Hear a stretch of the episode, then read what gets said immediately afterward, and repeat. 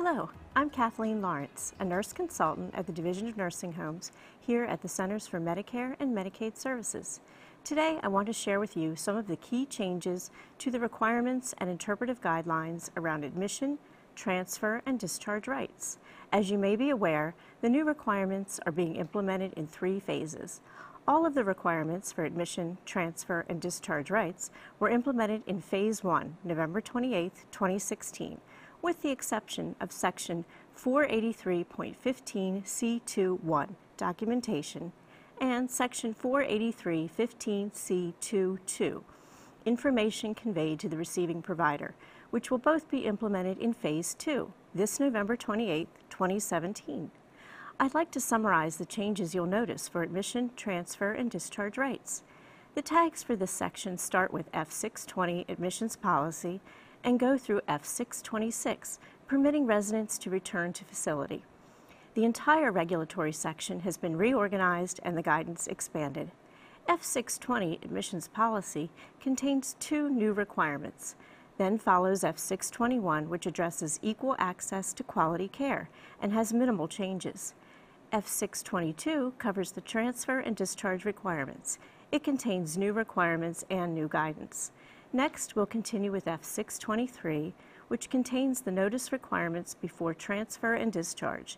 This tag contains new requirements and expanded guidance. F624, orientation for transfer, has minimal changes to the requirements, but does have expanded guidance.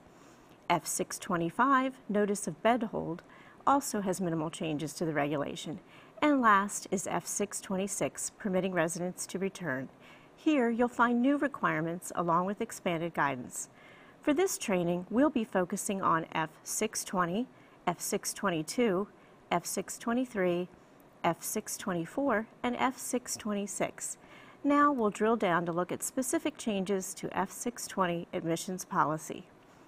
The first new requirement in this section is that facilities must not request or require residents to waive potential facility liability for losses of personal property. Compliance for this regulation requires facilities to develop policies and procedures to safeguard residents' personal possessions without effectively prohibiting a resident's use of his or her personal possessions. This provision is not intended to make facilities automatically liable for every loss, regardless of whether or not the facility is aware of the extent of personal property brought into the facility.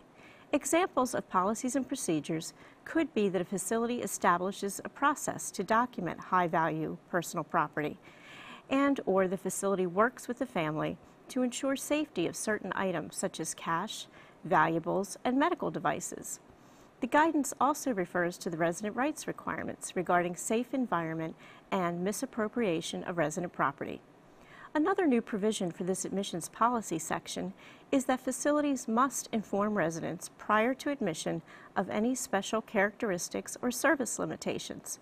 For example, a facility may have a religious affiliation that guides its practices and routines, or a facility may have limitations in the type of medical care it can provide. What if a resident develops a need for a specific type of care the facility does not offer? If the resident knew the facility did not offer this type of care when first admitted, it may make the need to transfer or discharge more predictable and understandable. Now we'll look at F622 for transfer and discharge requirements. We've expanded the current definitions of transfer and discharge and added some new definitions to the guidelines. In addition to the existing definition language, the guidance adds that transfer also refers to when the resident expects to return. For discharge, we've added that discharge refers to when return is not expected. And we have two new definitions that are first seen in F622. The first new definition is for facility initiated transfer or discharge, which means a transfer or discharge which the resident objects to, did not originate through a resident's written or verbal request, and or is not in alignment with the resident's stated goals for care and preferences. Then we have resident-initiated transfer or discharge, which means the resident, or if appropriate, the resident representative, has provided verbal or written notice of intent to leave the facility. This does not include a resident's general expression of a desire to return home or an elopement for a resident with cognitive impairment. We believe these definitions will help guide a surveyor's investigation of concerns related to transfers and discharges. The F622 transfer and discharge requirements generally apply to transfers or discharges initiated by the facility, not to resident-initiated transfers and discharges, and are intended to specify the limited conditions under which a facility may initiate transfer or discharge of a resident. Surveyors must determine whether a transfer or discharge is resident or facility initiated. Discharges following completion of skilled rehabilitation may not always be a resident-initiated discharge.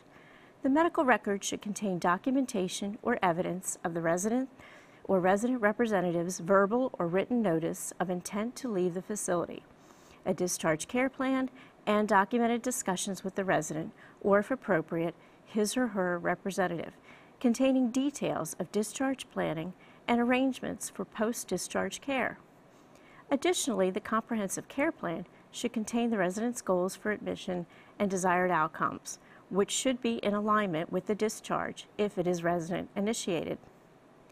Section 483.15C1 is a new provision which requires that when a resident chooses to appeal his or her discharge, the facility may not discharge the resident while the appeal of the discharge is pending. Additionally, if a resident's Medicaid application is denied but appealed, the resident is not considered to be in non-payment status. If the resident or his or her representative appeals a discharge while in the hospital, the facility must allow the resident to return while the appeal is pending, unless there is evidence that the facility cannot meet the resident's needs or the resident's return would pose a danger to the health or safety of the resident or others in the facility. If there are concerns related to a facility's determination that it cannot meet a resident's needs, surveyors should assess whether the facility has recently admitted residents with similar needs. A facility's determination to not permit a resident to return while an appeal is pending must not be based on the resident's condition when originally transferred to the hospital. The other new provision in this section at 483.15C3 specifies the information that must be conveyed for facility and resident initiated transfers. Information that must be conveyed at discharge is covered at 483.21C2 F661 Discharge Summary. Now we'll move on to F623, which involves notice before transfer or discharge. A notice of transfer or discharge must generally be provided to the resident and re resident representative 30 days in advance of a facility-initiated transfer or discharge. However, there are certain situations when it may not be practicable to provide the notice 30 days in advance, such as emergencies where a resident must be transferred or discharged quickly because the health or safety of individuals in the facility would be endangered, or to address a resident's urgent medical needs. Other situations might be when a resident's health improves, allowing a more immediate transfer or discharge, or the resident hasn't been residing in the facility for 30 days yet. In any of these cases, the notice must be provided as soon as practicable. A new change related to providing notice of transfer or discharge to the resident or resident representative is that facilities must now also send a copy of the transfer or discharge notice to the Office of the State Long-Term Care Ombudsman for facility-initiated transfers or discharges. The intent of sending copies of the notice to the Ombudsman is to provide added protection to residents and ensure that the Ombudsman is aware of facility practices. The copy of the notice to the Ombudsman must be sent at the same time that notice is provided to the resident or resident representative, except when the resident is transferred on an emergency basis to the hospital. In this situation, the facility may send the copy of the transfer notice to the Ombudsman when practicable, such as on a list sent on a monthly basis. However, if for some reason the resident is not permitted to return to the facility after the emergency transfer, the facility must then provide the resident and representative with a notice of discharge and, at the same time, send a copy of the notice of discharge to the Ombudsman. And lastly, a copy of the notice is not required to be sent to the Ombudsman for resident-initiated transfers or discharges because the notice requirement does not apply to resident-initiated transfers or discharges. Again, documentation in the medical record must clearly show whether a transfer or discharge is facility or resident initiated. Now let's discuss F624, orientation for transfer or discharge. The regulation itself has minimal changes. However, the guidance has been revised to clarify how to generally use this tag. The guidance explains how the requirements at F624 generally apply to the immediate orientation and preparation which must occur before a transfer, such as to the hospital or therapeutic leave, or a discharge under emergency or immediate circumstances where complete discharge planning is not practicable. Examples of orientation preparation could involve explaining to a resident why he or she is going to the emergency room or other location, working with the resident's family or representative to ensure that the resident's possessions are not left behind, and handling transfers or discharges in such a way as to minimize anxiety or depression. For other concerns related to how a facility planned a discharge that meets the resident's health and safety needs, surveyors should refer to the requirements and guidance at F660, Discharge Planning Process. New regulatory language adds that the facility must orient and prepare the resident regarding his or her transfer or discharge in a form and manner that the resident can understand.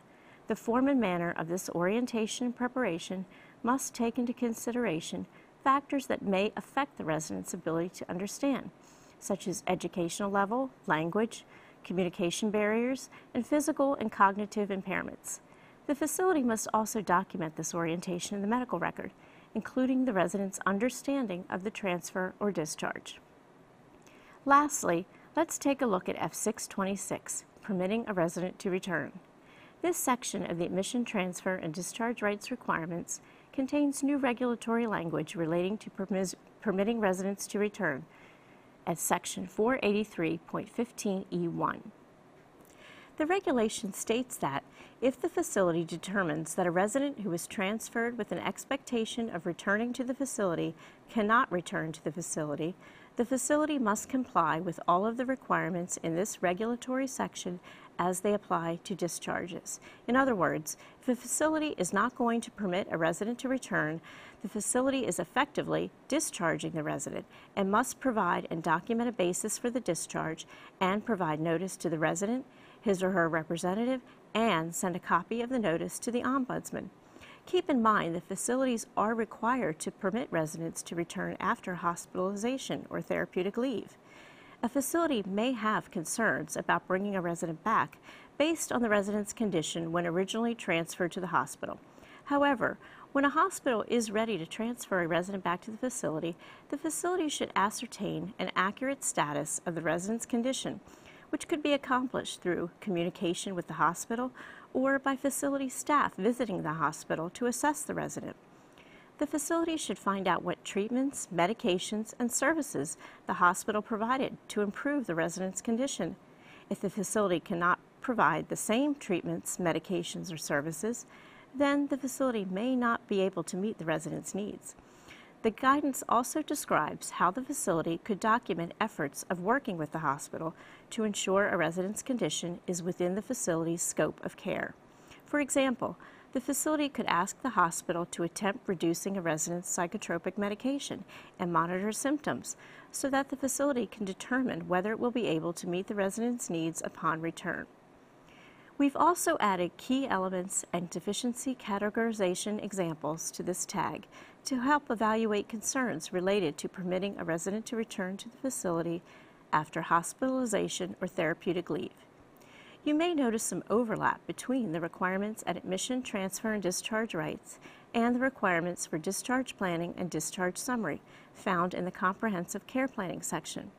We have added referrals in the admission, transfer, and discharge rights guidance to help surveyors determine when the discharge planning and discharge summary requirements might be the more appropriate area to investigate an identified concern.